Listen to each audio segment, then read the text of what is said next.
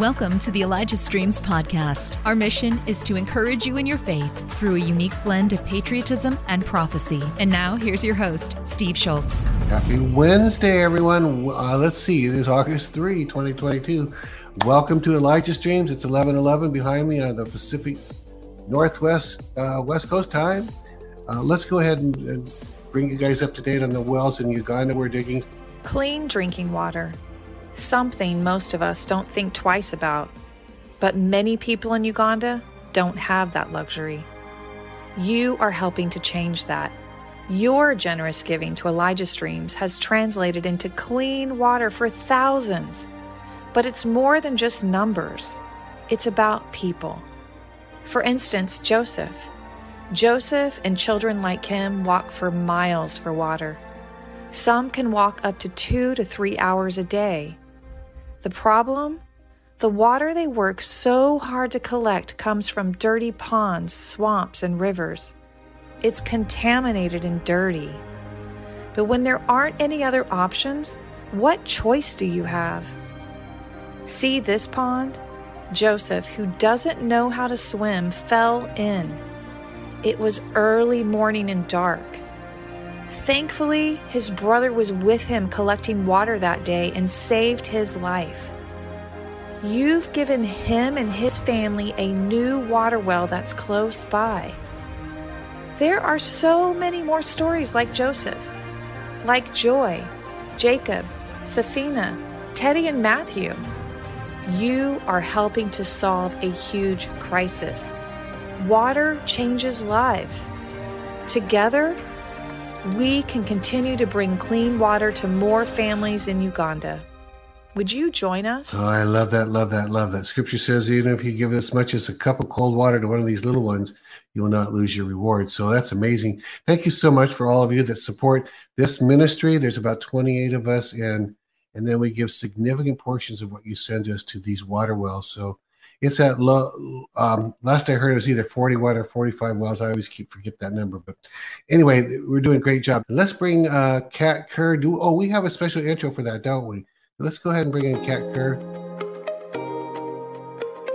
Yay, that was hey, awesome. that was fun, wasn't it? So tell people what you, what kind of what your response was like at the um, garden tomb. You said that what did you see two angels there?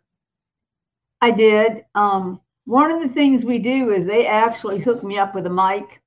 I think they all bushwhacked me. Number one, let's just be honest. I thought I was going, not that I much pay attention. I just know I'm going somewhere and my team handles the rest. But I thought, wow, beautiful hotel, you know, and nice meetings with everybody. Then we go look at stuff. No, I had to be on the bus at eight. You all know I go to bed at 7 a.m., right? So, number one, God stretched me beyond my imagination, but it was so worth it but they hooked me up with a mic and almost every time i saw anything in the spirit realm i am a seer. And i've told people this before things remain in the spirit that are visible if you are a seer. Like there's uh there's there's portals from heaven there's stairways from heaven there's fire around things uh the fire that elijah you know pulled down from heaven you still see some of that in in and around that area. And in the garden tomb I was so undone because I was taken back to the garden tomb actually after Christ had risen from the dead. And there were two angels there. I know they talk about that in the word. They were in the tomb at the time. And of course, they were telling people, why are you looking, why are you looking for the, the, the, the, the living among the dead? And those were the same two angels wow. in the tomb. They That was their reward. You have to go back a little bit more on that. For Christ went to the cross, you know, he had to drink that cup, right? He had to drink the cup that had every evil, wicked thing that could possibly have happened. All evil, all sin was in that cup. And here he is, holy, the Son of God, about to drink that cup in the garden. Gee. And two angels brought it to him from heaven. That cup came from heaven. It didn't come from hell. Trust me. Uh, they wouldn't want all that stuff hung on the cross. The Father sent that cup with these two angels from heaven and the reward for bringing it, it was kind of hard for them because they really loved him. Uh, yeah. Uh, they also did not want to see him suffer. They couldn't stop it all because he had to give his life for all of us once and for all to pay the price to so that we could be free from sin and go to heaven. He was our way back to heaven. So these angels were very, very um, moved by being asked to deliver this cup. And they stayed with him in the garden and even at the cross. But in the garden, they actually comforted him because remember, he he was so uh, moved by having to drink that. He said, Father, um, if this be so, let this cup pass from me because he didn't have any of that in him. It didn't make him unholy. He had to carry it so that could be nailed to the cross. The evil and sin had to be nailed to the cross, and he was the one who carried it there. So he had to drink that cup, and he was mm. comforted by these same two angels. And they also, part of the reward was to be at the tomb until he came up from hell. He rose from the dead into the tomb. And those were the first two angels who greeted him there. They were waiting wow. on him to arrive. And can you imagine beyond that? Because that is such a holy place. It is considered holy even in heaven, where Christ gave his life and his body rested there for those three days. Uh, those same two angels are there at the tomb. I saw them when we were there. When we went there to speak, I was undone. Uh, they don't talk to me or anything like that. They'll look at me or they'll nod their head, but they know I can see them. And really? so I was so excited to see to see those same two angels there that were there before when they were they were in the tomb uh, when he rose from the dead. No matter where we go, the upper room, I saw the fiery portal. The Holy Spirit came through uh, when he brought the flames of, of fire and put them on their on their heads, and they got baptized in the Holy Spirit. That fiery portal is still there because this this is also a place that God has marked because of something tremendous happening. I mean, there's places everywhere. Uh, yeah, Shiloh was so powerful. It was so powerful talking about that that there were Orthodox Jews with these big machine guns. They were guarding the area.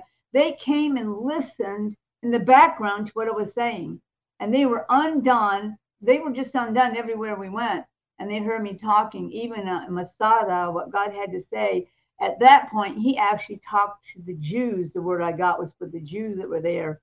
And even our tour guide, who's an Orthodox Jew, who's actually very good at what he does, uh, was very moved by what God was saying. Okay, Kat, um, before we get into questions, anything that's on your heart today to share with the people? Yeah, something that's still really um, with me. A dear friend of mine, I'm not going to mention any names, probably not anyone you all know out there. A few, some people would know actually if you lived here in our city. A powerful woman of God, not necessarily a known speaker, but she was a mover and shaker in wow. the business world, in the Christian world. She worked with a lot of high uh, leaders or top leaders, and she also was one of the people in charge in the 50th anniversary of uh, Israel's Jubilee she was one of the main people in charge of putting that whole thing together here in the city. And I was chosen as her personal assistant, one of the greatest times of my life. And every day she was talking to Netanyahu and, and all these top leaders, uh, business leaders. They had like 500 vendors come from Israel for this thing. It was in Orlando. Uh, it was just powerful, but she worked really hard on that. And uh, I really admire her and her mom uh, who worked worked together with us. And so she had some things that she was dealing with and taking care of here in the city. And so I did get to talk to her on the phone a couple weeks ago. It was really amazing to get to see not see her but talk to her again. And when she was done with her last priority she had, she went home, got to say goodbye to her mom and take care of some stuff. And she went this last Sunday night and she and she lay down in her bed and went to heaven. Wow. I was very moved in both in many ways, but knowing the price she paid with her life, she never ever settled. She wouldn't ever, uh, you know, she wouldn't compromise her life or others' lives. She had integrity in business, integrity in ministry. And so I'm thinking, wow, she's got so much reward in her life. And she never really wanted to get attention for anything. But I tell you, when people are like that and live their life like that, you're not going to escape getting rewarded, getting recognized by God at the throne for the things that you know she did for him, and she's there right now in heaven, so getting good. her rewards and and seeing her family members and meeting some people you know that, that were in the in the Bible in the Old Testament, New Testament. It is a fantastic thing to be welcomed home to heaven, and I know she loved Jesus, and I'm thinking, wow, uh, I'm excited for her, uh, you know, and all that she's done in her life. But now her labors are over, and now the fun becomes. Uh, possible in heaven. And yes, it's fun. You know, the father's got a bunch of little kids coming home or his sons and daughters. And he made sure he did plan things, yes, powerful, moving. You get so undone. uh, just being in his presence, being in the presence of the Lord, the, the waves of love that consume you, even before you get to the throne, the welcome of everybody there, excited that you're there, is just tremendous. And uh, and okay. I know what they're what she's feeling right now. And wow. so I'm praying for her family, but I'm so excited for her right now that she now. And here, so you don't. So for those who might even be watching this one of the first few times, you're not grieving at the loss. I'm not spirit. grieving at all. yeah. No, no, no. I know what the experience. I know what it's like to stand in the presence of the Lord, to be walked up the steps of the throne by Jesus Christ and given wow. back to the Father. And that he does that for each one who comes home. It was part of his reward also for going to the cross. He's the one who made the way back to the Father. So he literally walks you up the steps of the throne and gives you back to the Father. Oh, very cool. It, wow. It's, it's, really amazing. So now yeah. I'm just so excited for her. Yeah, awesome. So, well, I have questions, but I want to make sure if there's anything else that, that you uh, do you have anything else to share before we get into the questions? Nothing except I feel uh, even more so because I know when the Lord started talking to me about all of this, you know, back in uh, 2019 and especially in 2020, showing me a lot of the things to come, uh, what we what would what would happen, the exposure of evil. God is exposing evil, but He's revealing the light. He's revealing those who've been faithful to Him faithful in their stand for what God wants. And you know, sometimes God doesn't doesn't think like we do. And sometimes you're thinking, why that doesn't make sense. Of course it doesn't. He's not a man, but it will be the best of the best when it's his plan. And this is his time. And he tells me that almost every day. This is his time, not man's time, not the devil's time. And so I'm telling you, we're entering into some of the best days ever on the earth with being great for him, the manifested sons and daughters of God, baptism in fire, us carrying the glory around the world, then releasing it. And, and I'm telling you what, it will impact countries, uh, creating regions of light and glory for God and for Jesus Christ. We have a lot to do. And this is acceleration. And he actually said to me when I was thinking about my friend, he said, Yes, I just accelerated her. I accelerated her all the way home. Really? I love that. I and love that. What better place to be than here is would be there in his presence. So amazing. You belong well, to him. You are in his hand, not man's, and not the devil. The Father is your Father in heaven, and he does have great plans for you. So, so, so, so good. All right. Well, if you're ready for some questions, um, these ones are, I've asked some of these in a distant past, but it's been a while. I know I've got, I still have a whole long list, but um, regarding reminiscing, uh, you said when people go home, so your friend just went home, and you said sometimes, I don't know if it's all the time, but, but you said sometimes you'll go to your mansion, you'll find a, a favorite photo that you had on earth that's sitting in your mansion. And I'm going, yeah. well, if heaven is so gorgeous and bright and beautiful, and compare in comparison, earth is so dark, how does that work? Do you do you do you have warm, glowing feelings about this bright time on earth? Uh, do you have memories in that sense where, boy, wasn't that a great time when we all went on that family picnic together? Let's say it was. I Talk think especially family members are okay. in the, the ones, and I was taken into people's mansions in heaven, and I saw, I saw people who had not been born yet that were going to be in their family line like I'd see young people go home to heaven, and then I knew they were the only one at that time in their family. But I'd walk down this beautiful hallway, the most fan- when I say gallery, don't picture a wall with a bunch of pictures hanging on it. That's not what you're going to see. Really, you're going to see murals embedded in the wall that are alive. Uh, there's living, beautiful places, even the, the scenery. Some places from all over heaven that would like frame or not actual frame, but be around these photographs that are some of your favorite ones, and really? God knew you would want them. They're not taken from the earth. They're just He just regenerates them and He puts them in heaven. But I did see two other siblings, and now some of them have been born since I was taken there about seven years ago, and I saw that young person's mansion. And um, wow! And so when the young person goes, when the when the young person goes, there they, maybe they didn't have siblings yet, but they arrive and here's pictures of of the siblings. Yeah. And historically, even though technically it hadn't happened yet, or I don't know, in heaven there's no time, so it's kind of tricky. You know, right? well, God has been from the beginning of time to the end of time and back again. He knows who's going to be born. He even knows who's going to choose uh, him. You know, choose him, choose Christ.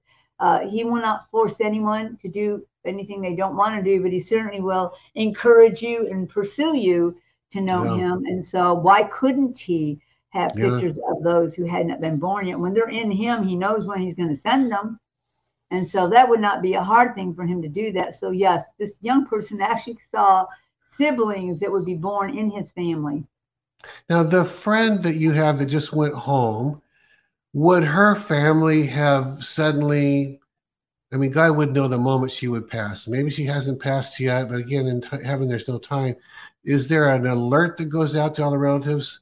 I'm yes. going to make up a name, Susie. Susie's coming home. She doesn't yes. know it yet, but she's coming home. Is it like everyone gathers at a certain spot in heaven? Is it always the same spot where people? How does well, that know, work? There are places all over heaven, and they're called called the portal. Okay. And they actually can go in this huge building, and they walk up a staircase, and in the floor is this massive opening, and people go here just to watch parts of the things in their families' lives but there's I can't even call them monitors because in your head, I understand why Paul didn't want to say some things. There was no grid for him to even begin to use. At least we have more time passed. We understand there's things like monitors and other stuff, you know, on Earth. He didn't know what that was. Yeah. Blood. He didn't have to say anything about it. Yeah. But, you know, he, he wouldn't know what a roller coaster was. He wouldn't know certain things were. And yet, uh, because time has passed since since Paul was caught up to heaven, um, we do have more revelation about that. But their family members do know. Not only do they know when they come into heaven, they know when they're going to about to be born again, so they don't miss watching it. They do. Oh, so that's how that works. An announcement sent out through the Spirit in heaven, and everyone who's a family member of this person, and they've been praying for them. Trust me, to be to know Christ, they get to go there and watch them get born oh, again. Oh man! And there's such a celebration. I mean, I, I've been in these places in heaven watching. I've got to watch and see what the people see, and but they're shouting, they're they're they're saying, you know, slapping each other on the back. They're so excited. Look, they gave us up to Christ, be together in eternity, and then they will see that same notice again. Uh, there's one monitors on one side of the room. When you see those faces, that means on that one they're about to come home to heaven and when they come on the other one, that means they're about to get born again. So there are ways to let people know, and absolutely, yes, they will come and watch that. Well, well, you know, and that has to be so. When Jesus is, Jesus said, "There's more rejoicing in heaven that's when right. one sinner comes uh, to the that's Lord." Right. Than all those that don't need repentance. I don't have that's not exact. It's very close to yeah, that. It does. Uh, it does say it though. It says they they do know and they do celebrate for sure. They celebrate. Very cool. I love that. Awesome. Awesome. Awesome. Um, Okay, Andra Joy, and I okay, she says, Can you share about the baptism of fire? In Daniel 7:10, it mentions a river of fire was flowing, coming out from before him. Have you seen that, that river in heaven? And can you tell us about it? Does it have any connection with the baptism of fire, or are those two different things? Okay, number one, the baptism in fire, like the major baptism in fire, has not happened yet. There okay. has been, um, I'm trying to remember how he said it to me, measures measures. There have been measures of baptism in fire given out. I received a measure some time ago in my own life, and uh, I was pursuing it. How do you do that? You just start pursuing it. Father, I want this. I'm hungry for that. I know your word talks about it. My friend actually got baptized in fire, got a measure of it because it will come in fullness one day. It changes you, it burns all fear out of you, it burns all concerns, it burns uh, any fear of the face of man it's like a blowtorch coming in you wow. and it blows up on the inside, wipes clean the walls of your soul. Uh, and you are so filled with the power of God, just like, you know, on the day, uh, um, in the day in Israel when people got baptized in fire, uh, baptized in the Holy Spirit, they had flames of fire appear on them at that time. And they were so bold before they were hiding. Remember when Christ was crucified, they were kind of hiding and yet here comes this baptism and the Holy Spirit with the fire in it. And they couldn't stop talking, of course, in different languages, but they were talking everywhere. They were stopping everybody, telling them about all this wonderful thing that happened to them.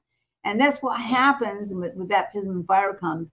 I also know this that the host, there are fire angels assigned to bring those measures down to the earth for people. But when that happens in mass, and it will begin to happen in mass uh, in these glorious days that we're entering into, and whole cities will be baptized in fire. and I was shown cities on fire with this spiritual fire, uh, and people were running in there. Demons were running out, and people That's were running nice. into the cities that this baptism in fire had come to. And the hosts were there; they were just releasing it everywhere. And it does say that his angel, you know, it says his angels make his ministers flames of fire. It says it in the Bible. So they do carry the fire uh, for him, for Holy Spirit down here to the earth. Like what you're hearing? Help us continue to make Elijah Streams and the Elijah Streams podcast possible. Head to ElijahStreams.com and click the Donate Today button. Now, back to the show. And I keep saying Holy Spirit's the most excited being around right now because he's excited about baptism and fire. He's about excited about another whole wave of the Holy Holy Spirit's about to hit this world. And I'm telling you, people aren't going to be the same again. But that's what baptism in fire does. And there, I have seen the river of fire. I've seen the river of life. Uh, I've seen all these things it talks about in the Word of God. And uh, it, they're so your your mind can't conceive of how wonderful and amazing and powerful they are. In your head, you've got something. Maybe you've thought up. Maybe this is what it will be like, or maybe like this. It's not going to be anything Really? You can't dream it, huh? Not not even a clue of how powerful and amazing these things are that God has purpose for our lives.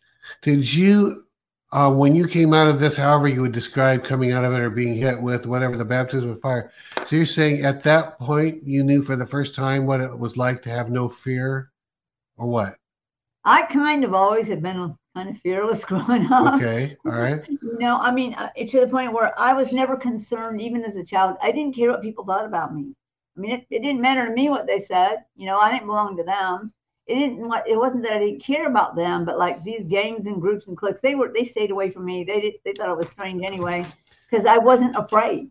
I was not afraid of them. But this made me bolder and not afraid. That's what it did to me.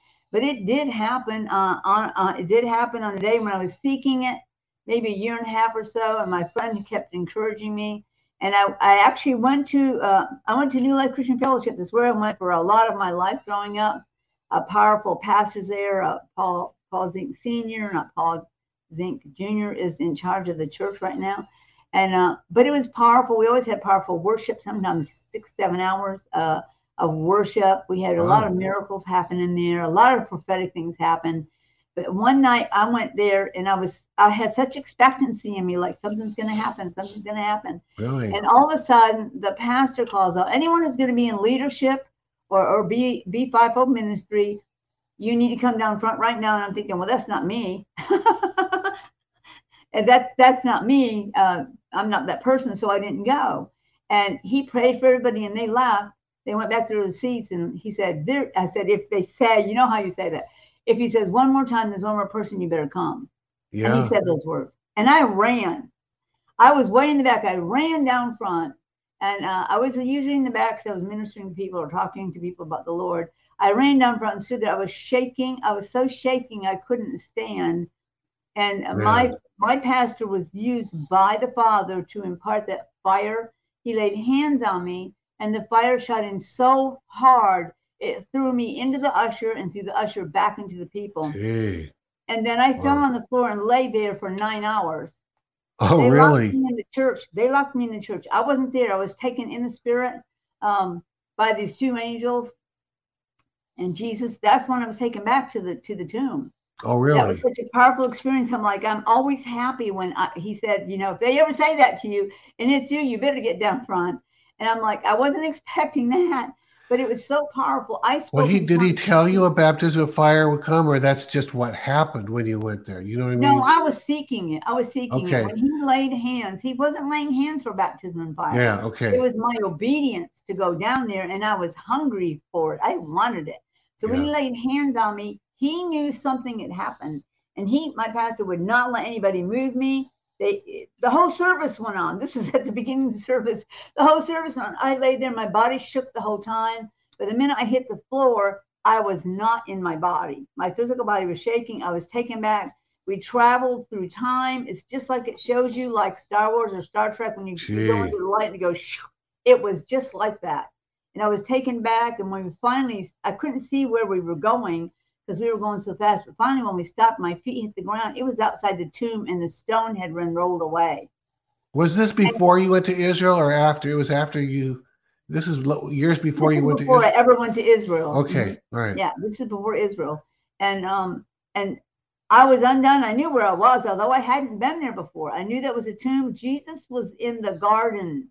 That's why it's called the garden tomb. It's actually a garden area right outside where the where the stone is. There's beautiful gardens there, and there was especially beautiful gardens that day. But he had his back turned and I was standing near a tree. At that time, they had more trees. Now they don't have a lot of trees over there. And I was just watching. I knew where I was. I saw Mary go into the tomb to find him. And I could hear the angels talking to her. She came out and said to the Lord, Where have you taken him? And when he said her name, she didn't know who he was then. She thought he was a gardener because who else stands in the flower beds? Jesus yeah. Christ, because he loves flowers. So he was standing there with his back to her. So when she when he turned and said her name, she knew exactly who he was. And I was so undone.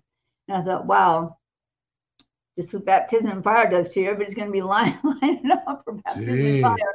Yeah. But that was something he blessed me with because of my obedience. And I tell you, it's so worth it to always obey what God asks and try to do it his way not always your your way, it makes a big difference. Yeah, so when I you got to experience baptism and fire, and it, it was so powerful. It, I, it he took me back in time and showed since me. Since you were already kind of fearless, as you and those these that experience was profound, but then moving forward, what was if you can describe anything that was profoundly different that you weren't already that way a little bit? Was there some things that we were suddenly changed? Well, I had always I had always seen the Lord because I've always been a seer my whole life, and I the spiritual activity didn't change, but the way okay. I handled it did. Okay, change. all right. It's like it, I didn't care what anyone said. People who are wicked or evil or stuff like that. There was absolutely no fear in me. That wasn't arrogance. That was trusting and believing who God was. I think my understanding of who He was was greater than it was before I got baptized in fire. And then whatever it was my passion and my greatest honor and pleasure to obey what he wanted, you actually can learn the joy of obedience. That's actually a thing. When you begin to, to walk in the joy of obedience, doesn't mean it's easy. It just means yeah. you, you actually enjoy doing that. Then you step into another level and you're no longer measured by obedience. You are measured by your love because that's exactly what happened to me. Oh, that's interesting. Um, Awesome. All right. Uh, Jenny asks if a family member in, that I'm standing in the gap for passes, and Jesus comes to ask if that family member wants him, wants him, and he goes to heaven. I'm not quite sure I understand it. Is his mansion instantly made for him, or do they just start building it at the time of his passing, and he has to wait before it's done? Okay, that's the question. No, he already knows when he's coming home. he knows your mansion is timed to be finished the day you are coming home. I know my friend's mansion was totally, completely done. That's when she went. When my dad went, it wasn't when we thought he was went. Guess what? His mansion was completely done. And they will work on it and add things to it the whole time. Uh, even as you start growing, I saw children's mansions that weren't anywhere near done, but I saw some of the things that were being put in their really? mansion. So by the time they arrived, you know, and if they go early, you need to know about that. Let's say a child goes at seven or eight or nine, they will live with a family member that's in heaven and they will grow very slowly because time is not the same here. But they will eventually come to that that eternal time. They will come to it. And when they do, they will get their mansion. They don't not get their mansion. It just means they'll be living with family members. And if you go home as their parent, you'll get to finish raising that child. And uh, and let me tell you, when you get there, they'll be so excited. They'll tell you everything they've done, what they've been playing on the streets of gold, who they met. You know, I, I saw Abraham, I saw King David. He took me on, on a ride in his chariot. Uh, they're so full of life and excitement. Children are when they when they when they go to heaven, and they can't wait to see their parents. But I tell you, there's no way ever, to me, that dying as a believer is a bad thing. It's yeah. just not. It's the yeah. greatest of greatest things. And when the body begins to recognize that, it's where your home is. You're going to go there one day yourself. And uh, wouldn't you like to know how beautiful and amazing it is? So, in these days we're in, the Father has on purpose chosen to reveal heaven. There's so many powerful things about to happen on the earth, and things like we're going through now that the yeah. enemy's not not going to win at that. I'm not, not saying that people are not affected by it. Yeah. Okay, but you stay strong in the Lord. You keep going forward with your life, making a difference in your life, and until God's ready to take you home, you're not going anywhere. And so just trust God and just trust Him to, to do what you can for Him, to help others and love people. If you don't know anything else, love people and help them. Uh, that's always going to bless the heart of God. But you do have a purpose in this earth. Everyone does.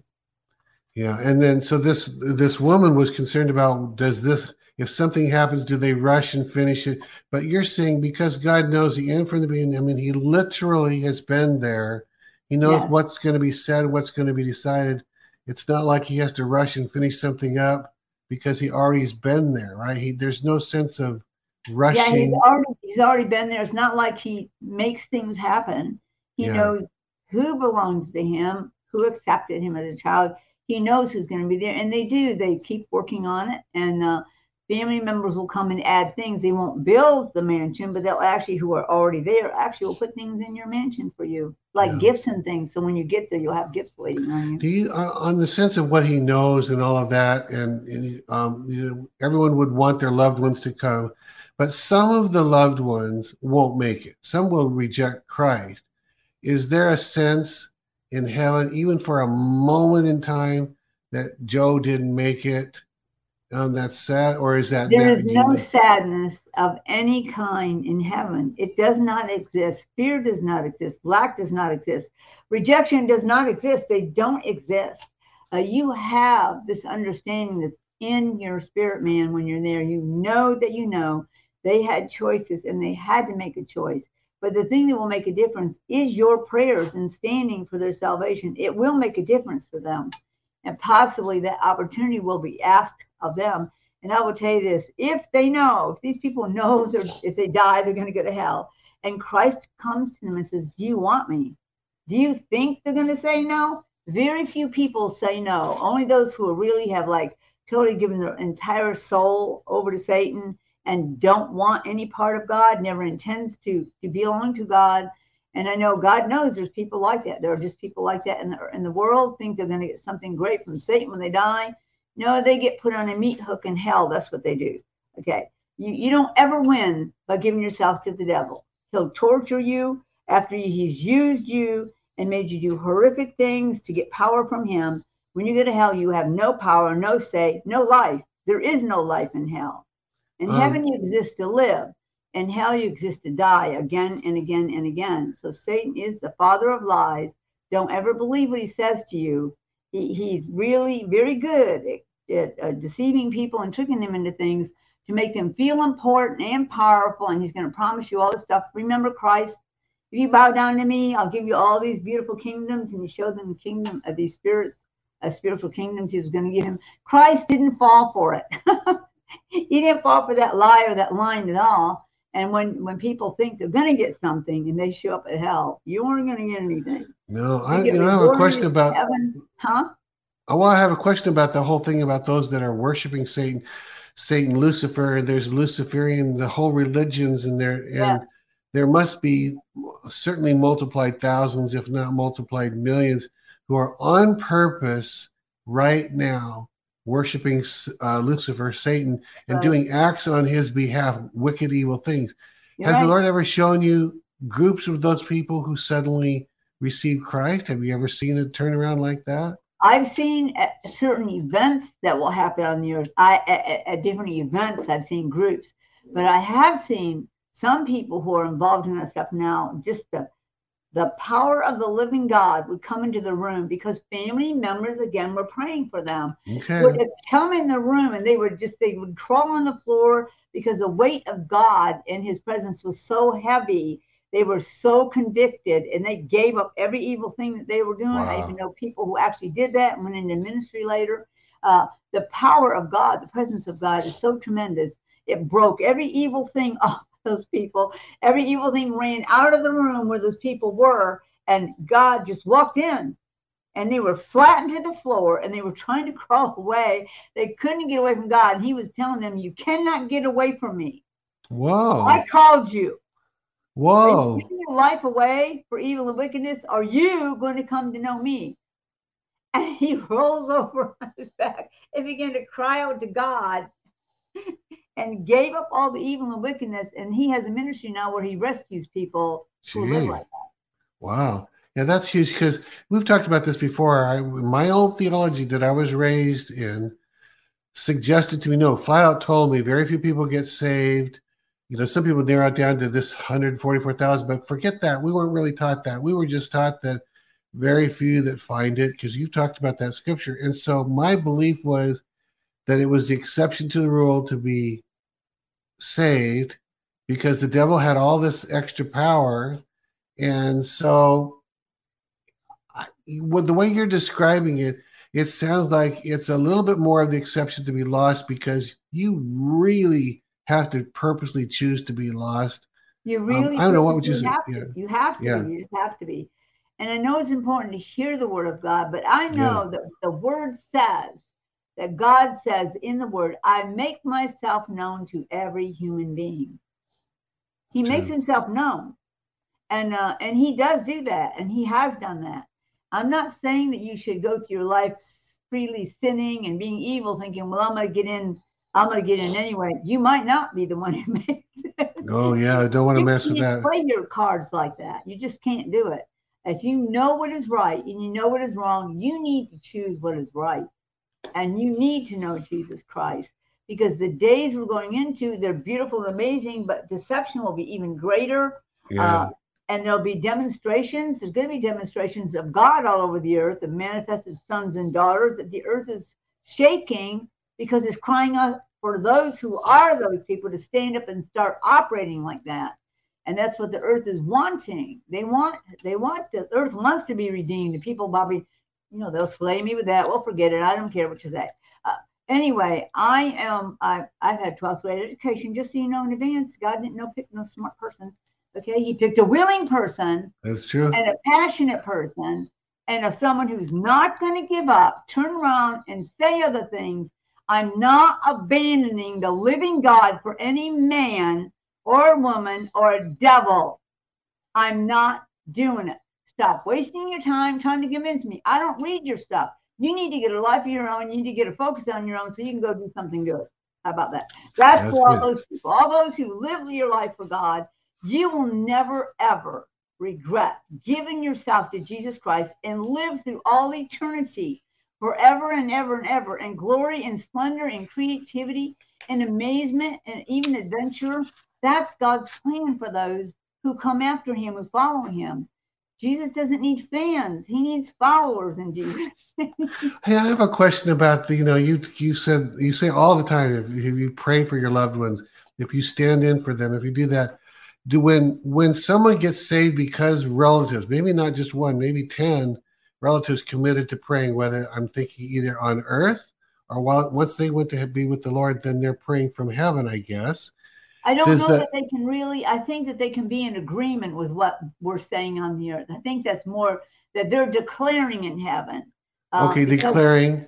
But the prayers they prayed for them on this earth, Steve. Okay, If you're in your prayer closet or just kneeling or walking outside, you can pray. It doesn't matter where you pray. And Yeah. you make a declaration, Father, I declare that my family member and say their name, that they're going to know you, love you, that we will be in eternity together, Father. I stand in the gap for their salvation, that you won't let these words drop to the ground. Those So words good. are collected. They're collected. They're taken before the throne of God. God writes those words in a book. He writes them in a book. And so those type of declarations for your family members, God won't let those words drop to the ground. You're When that- faith, you're believing for them. And um, when that person gets saved, Kat, that you that you've been praying for. Let's say my wife and I are praying for a friend. I'll just make some up so I don't somebody doesn't think I'm naming them or anything. We're praying for a friend and they don't serve the Lord. Does that person realize when they get saved? Maybe they never even knew these prayers were going on. Does that person, when they get saved and go to heaven, do they go, "You prayed this in"? Yes. It, they do. They remember when that. they get to heaven, they absolutely know. They know that they know, and they will seek you out in heaven. they- Really? They will do that. And they, I mean, is that something? Of course, time is different in heaven. Is it like something they even remember for all time and eternity? I wouldn't be here if it wasn't for the you two, that kind of thing. Help Elijah Streams continue to reach people around the world. All donations go toward making Elijah Streams and the Elijah Streams podcast possible. Visit ElijahStreams.com and click the donate today button to become a partner today. Yeah, they do. They do say that, and um, they they want to spend time with you. It's not just oh thank you. It's like they really want to let you know how how grateful they are that you awesome. stood in that gap, that you trusted trusted their heart and their soul in the That's hands really of good. God, and you didn't really let good. go. You just didn't let go. And uh, there's all kinds of scriptures, you know, that if you declare things and say things and do not doubt in your heart, you shall have whatsoever you say. The, the Bible is very, very clear about that. There's more than just that scripture. There's many scriptures that talk about that. God's not going to have something written down and then ignore it. He's just not yeah. going to do it. Well, I have asked a question. Do you remember when Ruth Bader Ginsburg passed um, last year, whatever, a couple of years, or whatever it's been? And uh, a whole lot of people for a generation or so have prayed for her because she was real pro choice and pro abortion mm-hmm. and all of that, really hardcore. But people kept standing in, and I would hear these stories and then when she passed, there were some groups of believers. I would see it on social media, not so much with me. They'd say mm. she's dancing in hell now. She's living. She's suffering in hell. She's getting what she deserved. And other people had prayed for her. I mean, is it more likely that God, Jesus, appeared to her because of all these people praying for her to repent at the last, or is it more you understand my question? Be, it, I think it could just be an even thing. It just be an even thing. Whatever. If he begins, a lot of people when they begin, when he knows it's getting close for them to die, the Holy Spirit will begin to work on people. He just will. He'll work on them. You need to know Christ. You need to know where you're going. Uh, you don't. You don't need to keep going the way you're going. Your direction. I mean, look. I know he talked to Michael Jackson. I can make, give you a whole list of people yeah. that were talked to by the Lord, maybe within a couple of weeks of them dying he just did yeah. because there were people praying. And concerning, um, not that they're special, but there was just groups that got appointed and, and brought together to pray for those in Hollywood. You know, the yeah. actors, the actresses, the, the songwriters, the, uh, and because these people have they're powerfully gifted, and he doesn't hate them. He yeah. wants them to know him, and there are people who pray, and that was their yeah. focus to pray. I was sent that list at one time. I was already praying for some of these people, but there was a whole lot of people on that list. Let me tell you, those people are determined. They're gonna they're gonna get a hold of the robes of Christ and just cry out to God. They don't just make a little prayer. They really mean it when they're standing for somebody's salvation. That means something to Christ. It really does. and he will make every effort to get those people to know him or to receive him. And I think people will be very surprised, as the Lord said, they'll be very surprised to see who made it even though it's some of their family members that made it, but it was because they prayed and stood in that gap. So well, really- you know, as a let me just ask you something as a mother in the Lord. Let's put it this way, but I mean, I've I don't know whether Ruth Bader Ginsburg made it or not. I have no idea, and you probably don't. don't yeah, but I mean, if a person is saying, "Well, she's in hell now. She's now getting her come up, and she deserves," you know, that doesn't sound pleasing to the Lord to me. But maybe I'm wrong. What would you? No, I don't think he would like anyone to rejoice that somebody yeah. went to hell. Because yeah. that makes his son's blood wasn't you know, powerful. blood yeah. was shed for the purpose of winning the lost. It's the only way you can. And that's why God said he wants even the vilest sinner to be saved. Even though they're evil and they're wicked, he, he doesn't want them to be in hell. He doesn't want them to. You all have to remember, he sent us. The Father did. We were His children. We lived in Him. He timed our birth on the earth for the purposes He has for our lives. And sometimes we don't really know why people get messed up. And I'm not making excuses yeah. for them. I'm not. Everyone has a will, and your will gets to choose. You can't force anybody. You can try to do it, but you, you know you can't really do it. It has to be according to their own will to choose Christ and to recognize who he is and say who he is. And it says that they have to to confess with their mouth and believe in their heart. That's exactly what the scripture says. And I know great men and women of God that give their whole lives to do nothing to go but go out and give people words. Uh, evangelists and even pastors, teachers, they they're out there sharing truth about Christ. There's broken people, there's hurt people, there's wounded people. They need hope. And uh, I love to give hope also. I, however, am right now, now in this time in my life, I'm called to the body of Christ. I really am. And he told me it was. Not that it won't impact people. I know on that blog that was written, I didn't really read it. I know some things that were put on there. And the, person wanted to know, where's all the lost? Where's the people that you've saved? Well, I don't save anybody. Jesus Christ has. Yeah, that's good. But I'm That's not. Hello, I am not an evangelist. I am. Well, you say that, Kat, but you tell stories about being in the airplanes and in the shopping center whatever, and people say, "What's this thing on you you're wearing? What does that mean?"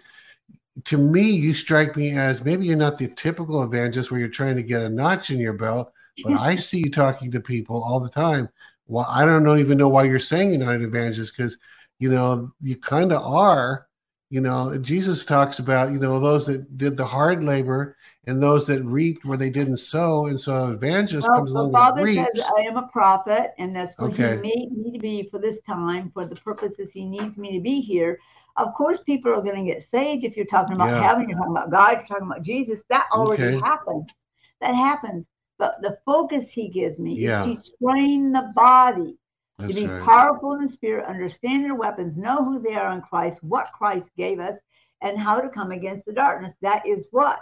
That's what I, that's what I do. That is what I do. And yes, people are going to get saved. Their lives are changed from hearing stuff when I'm speaking and talking. We get a lot of people who are sinners that come to the meetings. They don't want to stay a sinner. They want to know him because of the things I share about him. So whoever is wanting um, salvation, I'm perfectly open to that. I'm not against it at all. Yeah. But my yeah. focus again in these days for us to be powerful in the spirit. Pray that my people be willing in the day of my power. That he's saying, pray that they are willing to be powerful with him and for him. And so if the body doesn't understand what does that mean, and you know a lot of them don't understand what the spirit realm is, they don't understand all of their weapons, they don't necessarily know even how to use them, and even don't understand the army of heaven. So that's why I'm here. And anyone who asks. I'm certainly willing to share that with them. But I am not, this is what the Father said. The Father said to me, You are not Billy Graham. So don't expect to have mass salvation crusades. It'll happen anyway. And you are not Oral Roberts. Don't expect to have mass healing crusades. That's not who you are. But they'll get healed anyway because they're in the presence. That's so good. that's his own words to me. And I Really am good. I'm a revelator. That's who I am. And yes, that is a prophet that reveals the things of God, just like John in the book of Revelation. It's not the first time it's happened, people. So go read the book of Revelations. I had a there's I've had more than one through the years that kind of ripped on me one way or the other because they were evangelists. They were on the street, they were seeing the homeless, they were trying to lead people to the Lord. Yes.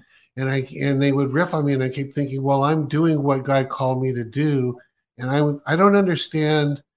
It, it seems to be especially among evangelists where they really have a hard time with if we're not evangelizing as if somehow God expects us all to do what they're doing. But wasn't that their unique gift, is what you're saying? They are You're right. uniquely called to do that. Yeah. And so they should stop picking on. Again, I'm thinking of someone like 10 years ago. I'm not talking You about anything can't current. we can't do everything. And the whole point Yeah. is this we're members of Yeah. the body.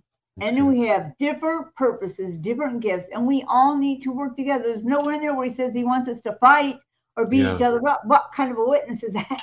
that yeah. is no witness. Yeah. You're supposed to love the household of God more and first before you go to the lost. And yet the body seems to enjoy beating up other people who are actually doing something for God. It might not be what their thing is. Right. And I'm certainly happy about these great men and women of God. They paid prices and they're so fierce and focused on what they're doing. They want people to do that too. And I can't. I Yeah. cannot. I have to be doing what the Father says for me to do so that, that things will get done that is He's put in my hands to do for Him and to share for Him. And I'm glad there's fivefold ministry, right? Yeah. But it does say that that fivefold ministry has been called to train the body. It does. It's very clear on that. So listen to this, Steve. So if you're out there as one of these fivefold and you're beating the stew out of someone else who's in the fivefold ministry, are you impressing the lost? Are you impressing around you that can hear you? Why would they want to be saved? Yeah. You're beating people up that belong to God. I think that's not a good choice.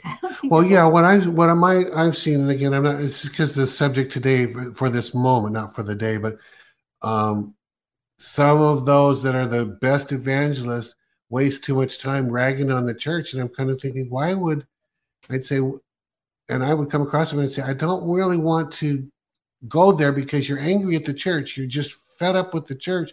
You know, why don't you just do what you're doing and let God reward you to instead of, anyway, you can tell it's a kind I, of a thing. I understand. I understand. Yeah. I pray for them. That's what I do. I pray Yeah. for them. Let the Holy Spirit go pursue them because you know Yeah. they need to have a focus in their life. That folks, is Jesus Christ. They're not going to be wasting time beating up other people, hoping they get judged because they think that they're they're misjudging them and they think they need to be judged and stopped. Well, God didn't call you to do that. Yeah. If God wants to judge one of those who are His in those positions, then He will do it. You Yeah. run your race and do be do great things for God. Win the lost. Let help people get healed. Know Him. Read the Word. Don't leave the Word out. Can't leave that word out. I was raised on. You don't need to teach me the Word, people. I was fed like baby food, the Word of God. And so I know the word. I know how to serve. I know how to love. I know how to live. I know to help. I know how to honor God. And that is by loving others, even those you don't understand. Yeah. So good. I want to talk about because you talked about the word, and I just feel a little turning on this too. I want to, uh, you know, I was raised in. I wouldn't call it a cult, but it was, you know, it was off. It was off base, you know. But I actually got a whole lot of scripture, and to this day, a lot of that scripture is still in me. Yeah. Um, there are people. Let's just going to use the word Mormons. They, they, a lot of them know the scripture, and I'm not. What, can- what would you say? I've just avoided this subject with you because I'm thinking, man, I don't want to be divisive. But are there Mormons that, to the best of their ability, um, are serving Christ because they have they don't know any different? What, what, what would you say about that? I think um, in many different religions, we might as well just use that word. Um, I don't care for the word religious because I think Yeah, Christians, I don't either. You know what I mean? In Yeah. this day, especially, Yeah. uh, I understand them using that if they're old school, meaning that's how they've always been 40, 50, 60 years. They're going to go by what they've learned back then. And back there was great. They had great things going back there. But but people today, I think one of the biggest issues that the Father has with the Word is people are leaving parts of it out. Uh, and that does not help people by you changing the Word because you don't understand it. You don't have the right to change the Word. And I would, Yeah. you know, I would just tell people be very careful about doing that um, or taking it and twisting it because you're not helping people to know the true Word of God Yeah. but the father had those words put in his book on purpose. So we Yeah. know him know who we are know what days are coming uh, what what things are about to happen. And i think a lot of the churches don't know almost none of this. I don't think that they do. And i think some pastors are more more excited not all of them but knowing we have this many people coming and we need to get more people coming. But are you changing their lives? Are Yeah. you getting them so excited about jesus christ and the days we're in now, number one, stop saying it's the end. The rapture rug's about to fly by and get you. That's not going to happen. There's things in the Bible that the Father adamantly talked about, and Jesus, these will happen. These things will happen, and they haven't. And I know from the Father, this is what He said I am not willing to give up any of the glory, any of the power that my Son died for, so you all could walk in it in these days. If you want to know what He thinks, He'd rather you be focusing on that and not trying to find things wrong with everybody. Okay. He didn't make you Jesus. He loves you that you are the Father's son or daughter. Okay. You are. He didn't make you Jesus to judge everybody out there. Okay. The judgment seat of Christ will come one day. And we we all, we know that the, the final judgment will come from the Father on his throne. But in these days, you need to care. You need to care. You need to love. You need to help everywhere I go, I'm always encouraging people, even if I don't know them, I just walk up and start talking to them. The pink hair helps, by the way. Maybe you should try it. You haven't. Yeah, it's a good People conversation get- starter. Came to get some highlights in their hair, and I promise you, people will be drawn. They can share Jesus Christ. Uh, That's that's a, that's a marketing plan Father has for me. You don't have to do that. I'm not telling Yeah. you that. Well, you know, one thing I like about that is it shows that God is not opposed to marketing, even in the body. of Christ. He likes attention-getting things, right? Yes, he does. yeah, he so really does do that. He really does like it. He does. Even really good. Christ was different from other people when he was on the earth. He wasn't the same as everybody. He was captivating. He was exciting. Uh, the words he spoke would turn hearts, and they didn't even know who he was at that time. When they met him and walked with him, their hearts burned within them. That's what happens when you get revelation. It burns. Truth burns in you and makes you want more of the truth. So if you want to run after something, how about truth? Truth is a great thing because the truth will make you free. Great. So so good. All right. Margaret is asking this question about Malachi 3:10. It says, See if I will not open to you the windows of heaven and pour you out such a blessing that there will not be room enough to receive it. That's in the tithing um, thing in Malachi 3:10. It says, Does this mean literal windows of heaven? Like are there literal win- windows? Are there windows the Father can open or pour out blessings? So they're, they're trying to look at the heaven reality. Is there some? There really are windows. okay? He really does have windows that he opens and he does send things down. He sends things down to those windows. There's doors that open, windows that open, and, and really big things when they begin to happen. He's opened gates. Really? There's gates. I'm not talking about heaven's gates. You get in and out. I'm talking about gates. Uh, they have a place where Jesus Christ is like CEO of heaven. There's a central station. That's what they call it. A lot of mantles are sent, blessings, rewards, uh, suddenlies. Uh, a lot of wealth is about to be given out in the body of Christ for the just and the righteous. Get that clear the just and the righteous, not the unrighteous. Uh, so things are really about to start happening, and you'll start to see things happening everywhere, not just here and there, because of these days that we're entering into right now. But there are real windows of heaven. There's windows of heaven, and I've seen Him pour out stuff in the Spirit, and then lots of times Holy Spirit will bring it down. Some of the hosts will bring it down.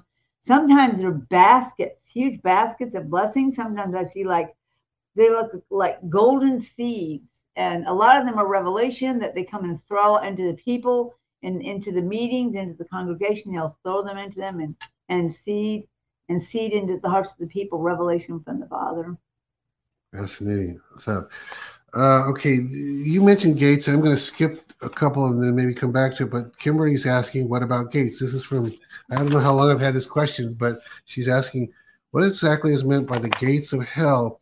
What does this look like? So they're again, they're looking for an actual reality. Are there gates of hell? yes and i have been there so i can i can honestly tell you there are Okay. gates Okay. They don't just look like plain gates. They have serpents on them, evil things are twined around them. They have sentries that are so grotesque uh, outside those gates, and you don't want to be welcomed by them. Them, but however, when Christ showed up, he showed up at the gates, people. He did. He left Abraham's bosom or paradise where Abraham, Isaac, and Jacob were kept. He preached the gospel to them. And for the first time ever, ever in the earth, Christ on his own went across the great abyss, passed over to hell. He had to show up at hell. He had to be there in hell. Uh, the Bible was very clear about that, and so was the Father. And he shows up at the gates. Now he he knows what these gates are. Okay, he knows what they are. And evil lives there. Wickedness lives there. Torture lives there. Horror lives there. And and there's there's all kinds of things inside, but uh, the gate of hell are right before there's like a courtyard. And I'm not talking about a beautiful courtyard in any means of the word. I'm talking about implements of torture are right inside the gates. They're, you don't want to know what people do to you, and he won't let me tell you right now. But there are real gates, and they have these evil-looking serpents twined around them, and and other Wow. things that I'm not going to tell you right now. But they really are there, and I've actually sketched those the picture of the gates of hell. I've given it to my artist who's drawing it as part of the movie as part of the movie on the resurrection of Jesus Christ, where you'll actually see what it looked like when Christ showed up at those gates. So there is a courtyard, and there is um, there is uh, hell is a great expanse, but there are gates, and that's where you enter into and out out of, and that's where you're taken. If you're going to die and live in hell, you you fall down this big great abyss thing, and then when you get there, they'll come and take you inside the gate. But but yes, specifically, that's just the way they've been made. Everything is a torture, even the gates themselves torture. Really? Mm-hmm. Man, who wants to go there? I can't. You don't want to go there, and it's uh-uh. real. It is real. It is real, real, real, people. And those beings hate and despise everybody. And if you ever were there, if you were there, I know Mary K. Baxter. I know she's up there enjoying herself in heaven now. But but she did see it also. I didn't know she saw Hitler's on a meat hook, people. I mean, yeah. a real meat hook. That it's was his real. reward for doing all the stuff in Germany, murdering all the Jews. That was his reward. He did. Satan does not reward you for anything. You don't get rewards. You get tormented yeah. worse than the other. So, I guess that is true. The more evil you are, the more tormented you'll be. But there's no reprieve. No reprieve. You're frozen or you're roasting in hell. That's the way it is. Hope kids aren't hearing this. Don't worry, kids. You're not ever going there. Make sure you tell people, I don't want yeah. Satan. Okay, he's a liar, friar, and I don't want him. Thanks for listening. The Elijah Streams podcast is made possible by donations like yours. To become a partner, go to ElijahStreams.com and click the Donate Today button. That's good. That's good. All right, Julie asked, you've talked about seven spirits of God in the past. The seven spirits of God are primarily mentioned in the book of Revelation what I suppose it could be who are these exactly? Have you seen them? And are these different seven different beings with eyes yes. and okay with yes. eyeballs and all? Okay. Yes, and there now people think, well, it talks about the candlesticks. It talks about these different things. What are those? There's many different ways uh, a being in heaven can portray an image of something, although they are made a certain way. These seven spirits of God are seven spiritual beings who serve the Father. Okay, Melchizedek is the Father's personal high priest. He always has been. Melchizedek was not someone who lived a long time ago and died and, and went to heaven. That's not who Melchizedek is. He had no father, no mother, no beginning or end, but no man can figure that out in their head. Well, you got to be born somewhere. No, you don't. Not you're with the Father. So there's things that were situated and placed before the earth was made, like like the living creatures that are around the throne. There's four that stand each side of the throne. They're facing the Father and the Son, uh, and then there's two more of these living creatures holding up the arms of the Father's throne, and they each have four heads.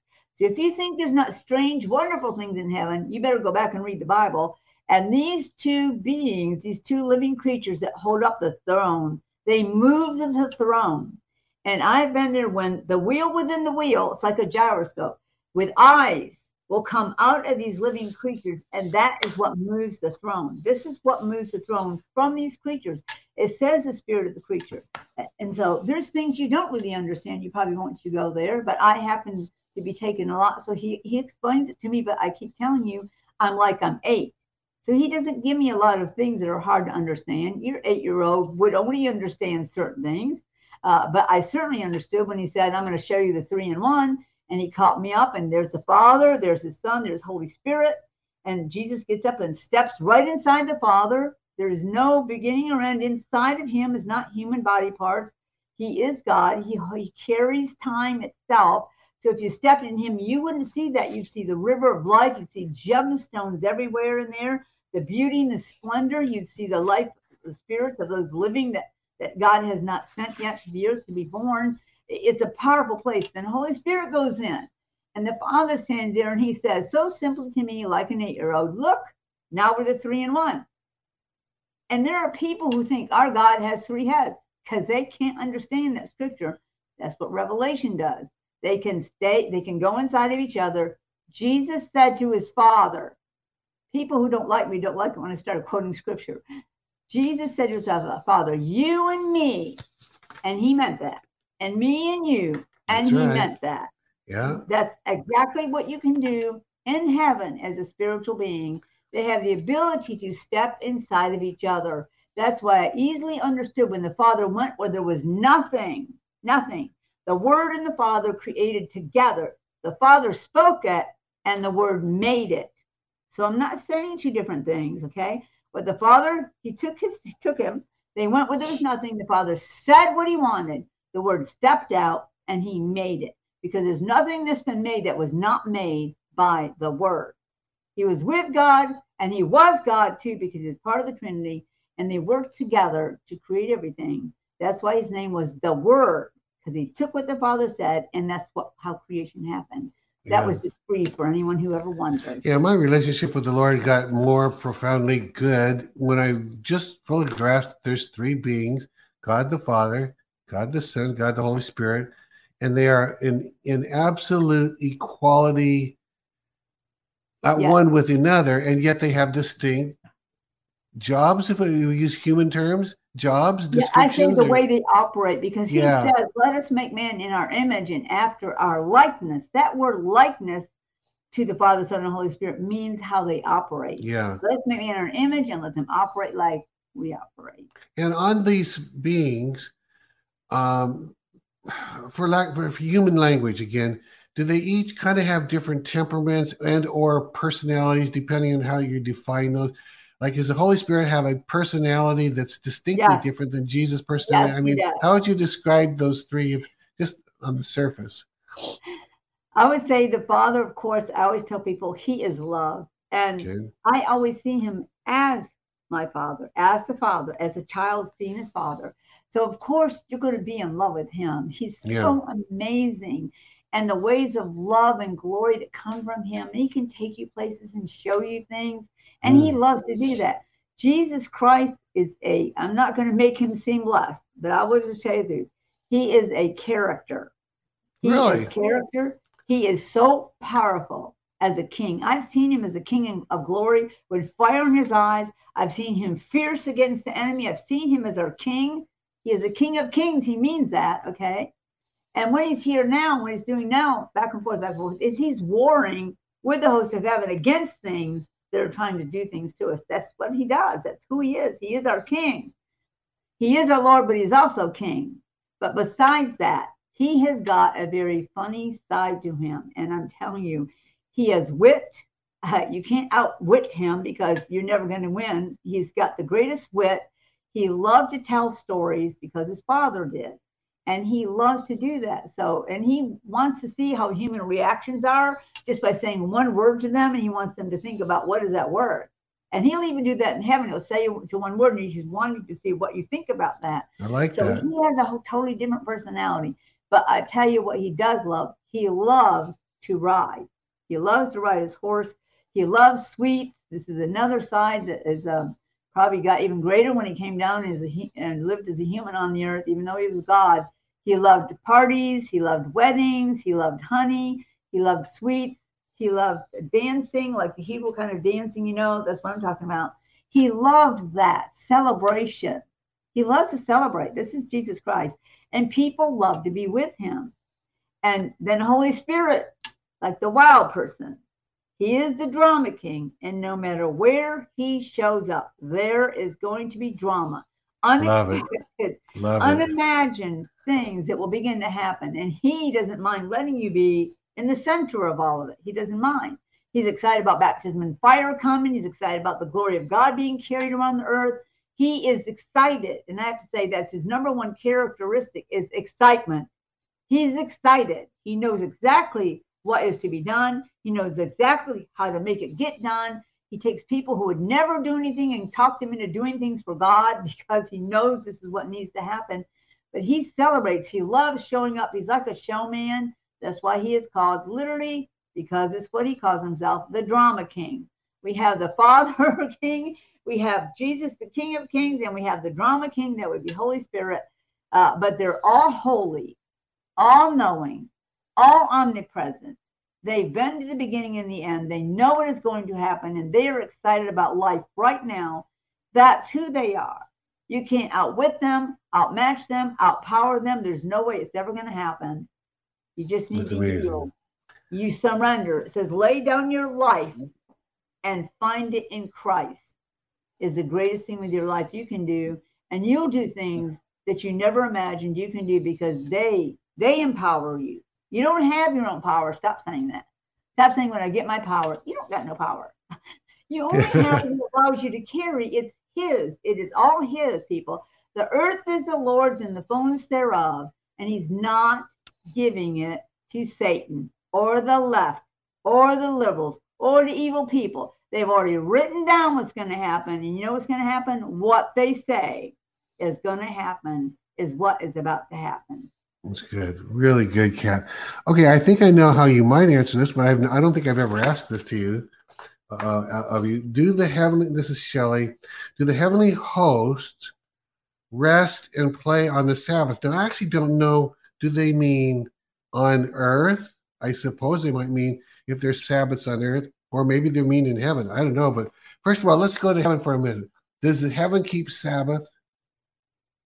I think that God made the Sabbath for the earth to Okay. make sure we took a break.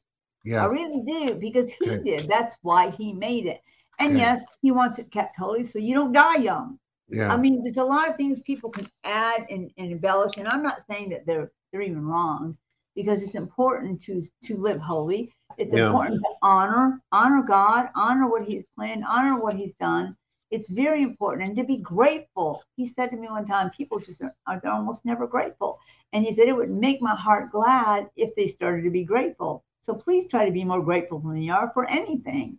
Uh, but I can tell you that it blesses the heart of God when when now I know the stuff, we know the things that were created in the day that the Jews were given to follow.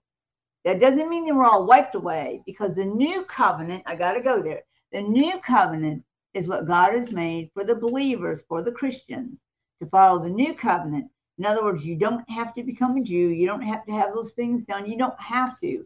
And I'm not saying if you if you really want to, I'm not saying that's even wrong. But but but back in the day, and I can tell you, Peter and Paul probably argued about this a lot. They did because the Jews knew what was told them to do. Well, Bob wasn't one. He he was trying to share with you, okay, this is a new time on the earth. We believe in Christ, and this is the new covenant that's been established. And so we follow the new covenant. I think I do know this: the Feast of the Tabernacles is celebrated in That's heaven. that's in heaven, and it says that. That too. the one thing I saw celebrated. I Yeah. don't think because they don't really have a Sabbath up there. yeah. Well, that's the thing is that there's nothing in the word. time. You know, I've I heard. the Sabbath. It says the Sabbath actually said the Sabbath was made for man. It actually says Yeah. that in the Bible. Yeah. Okay, it was made for man so they could stop, enjoy their life, take a break, honor God, take time to speak with Him. I think it's a beautiful thing. But time is not counted by days of the week and months, not in heaven. I know God has plans in His Word about these certain times that will come on the earth, but God does things by events. Yeah. Uh, the only way you count anything in heaven is by events in heaven, events. Uh, so I haven't necessarily seen that. Doesn't mean it's not. Just that what he's taken me to see and to share. I've not seen people specifically say we have to honor the Sabbath. You know why? People because he's there. Well, you know, Jesus is talking. They're they're trying he's to confront him about. with you in heaven. They were confronting Jesus about keeping the Sabbath, and he said, "My Father is always working, you know, and the Son of Man's working." It's, you, I don't know if you remember that passage, but he was saying, you know, when God's always busy doing what God does, God's always working. Um, he, you know, the Sabbath was made for man. It's all of that. So this person's asking about a spiritual being. Do they keep a Sabbath? Well, they're busy people that don't need a day of rest. I guess I don't know, but you have talked about R and R with the I would, angel. So I would say he's you're busy, but you don't get weary, you don't Yeah. get tired, you're not going to Yeah. soar, not that kind of a thing. yeah, But it's always good to stop and take time to relax, to enjoy your life with your family, especially a time to honor God. But the Sabbath was made for man because Christ wasn't with them. yeah. Christ is the Sabbath. He's in heaven. You honor him all the time. You love him all the time. You spend time with him all the time. I think that's probably why they don't. There is no Monday, Tuesday, Wednesday, Thursday, Friday, Saturday. But there is none. None of those days. Well, yeah. I mean, there's the one that came up under that system where a Sabbath was crucial, even for salvation. I was taught, you know. But Yes. you know, they Heaven, here's I do not see why they would have to celebrate Sabbath. His name is Jesus Christ. yeah. Well, that's that was what I was going to say. He, you know, everything is well. You need rest. You need rest. You need rest. And Jesus Yeah. came along and said, "Come unto me, you that are heavy laden, and I will give you rest." You know, he was Yeah. he made himself that. So that's why I want jumped on that real quick because you said And I'm he is not the against Sabbath. people who celebrate the Sabbath Right. and keep the Sabbath. That's I think right. God honors you and thanks you for recognizing that as a holy thing in your life. Yeah, I really do know that He honors people who recognize Him and Yeah. honor Him for what He has Yeah. asked for people on the earth. But in heaven, He's there with you. yeah. He is the yeah. The Sabbath is a sim- symbolic thing of God. It just is. You honor him, you honor what he's given you for the week, what he's done for you. You stop and take and, and thank him. Make sure you get rest for your body because in heaven you don't rest at all for your body. Yeah. So I don't see why there would, I don't see see why you would have to celebrate the Sabbath as a Sabbath. Uh, Yeah. There's not days and weeks up there, and Yeah. you have him with you all the time. Yeah. He is a rest. So, all right. I think that's our time for today. That's Okay, right. uh, Kat, talk about um, anything you want to talk about your your website. It's katkerr.com. Let's talk about what's at katkerr.com. Yeah, katkerr.com was a second website he had us add. Revealing Heaven, that just happens to be the name of the book. So that's what we called our website. So you could identify with that book. Of course, we have a lot more than that book. We have book two's written. I'm still working on book three. I can't promise you when it's going to be done. It's going to be powerful. It'll be bigger than one or two. 25 revelations and illustrations of heaven, of time are going to be in that book. Very powerful thing. Yeah. But, but um, katkerr.com was a way to identify the spirit realm, share revelation about the spirit realm, train you how to speak and pray for your family, your loved ones. There's a lot of interviews on there. Um, a lot of things are said on katkerr.com, and we're going to be adding more all along with that. And so the Father calls it it's a spiritual platform to say whatever he wants to. I have to agree that's what katkerr.com is. And it's the only place you can actually give to me online. There is no other place on the earth you can give to me online except go to katkerr.com, click on the treasure. If you want to support heaven's plan that he has for us, I am so grateful for people who've done this. we've had quite a few people doing that for a while now. And I'm excited. I'm really excited. And I thank God all the time for y'all. Um, but revealingheaven.com is where um, our store is. That is the Father's. Uh, the Father's decided how to do all of this. I didn't choose any of it. He told me what to call the book, how many books to write, what to put in the books, and then he shared with me to reveal things on in heaven on the earth by creating products that people could buy, own, walk on, listen to, watch, wear. So this is about to flood this marketplace a lot. And Wonderful. he Wow. said, I should have more than hell does. This is a father. I should have more out there than hell does. So go create a way. That's good. That's really good. Okay, uh, quick reminder, uh, everyone, that we're going to have. I'm going to ask if you'll pray for a second, Kat. But before we do that, a quick reminder that Elijah uh, Elijah streams tomorrow is with Amanda Grace. I haven't been on with her for a while, so that'll be good. So, Kat, whatever God gives you to pray right now would be awesome. Father, I thank you for this beautiful day. And everybody should start every morning by saying that, regardless of what's Yeah. going on in the world, you know, the world doesn't doesn't carry you. The world doesn't really care about you. The Father loves you. He loves you. The Son loves you. Holy Spirit loves you. Start your day when you open your eyes and just say, "Ah, Father, I just love you. I love uh, my King Jesus. I love Holy Spirit, my best friend, and I call him that. I said, Thank you for this glorious day. I ask for and receive grace for abundant life. I receive that right now. And then I bind to my soul the love of God, the life of God, the plans of God, His will, His way, His creativity, His excitement, His expectancy for the earth right now in this time. Those things I will bind to my soul that I might know you and love you more. In Jesus' name, amen. And Father, thank you for showing everybody out there the more you believe he is real, Jesus Christ, the more real he will become to you. If all you ever do is repeat what everyone else says about him or assumes he is or doesn't care what he is, why don't you say what is real to you about him? Because he will become more and more real to you. You're building it in your soul. Why not share those things and bring hope to people and life and joy and celebration? Because when you fill yourself with him, guess what you're giving out? You're giving out him. In Jesus' name, so be it. Amen. Amen. Kat, thank you so much. God bless you, everyone. Thank you. Tomorrow's Amanda Grace, same time, same place. Bye. We'll see you all later. Bye bye. This has been Elijah Streams. Thanks for listening. For more episodes like this, you can listen to the Elijah Streams podcast at ElijahStreams.com on Apple, Google, and Spotify. Join us live every weekday at 11 a.m. Pacific Time at ElijahStreams.com on YouTube, Rumble, and Facebook. Elijah Streams is part of Elijah List Ministries. Click the link in the description to become a partner today.